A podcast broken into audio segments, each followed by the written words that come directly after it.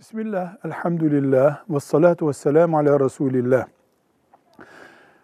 Zekatı kitaba dönüştürüp talebelere kitap olarak vermek mümkün müdür?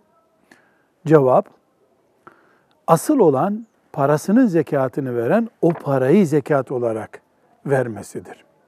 Fıkıhta temel kural böyledir.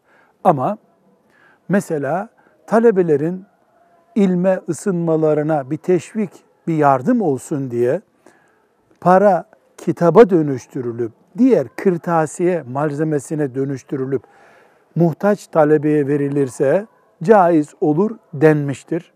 Muasır ulemamız buna kapı açmıştır. Olabilir. Velhamdülillahi Rabbil Alemin.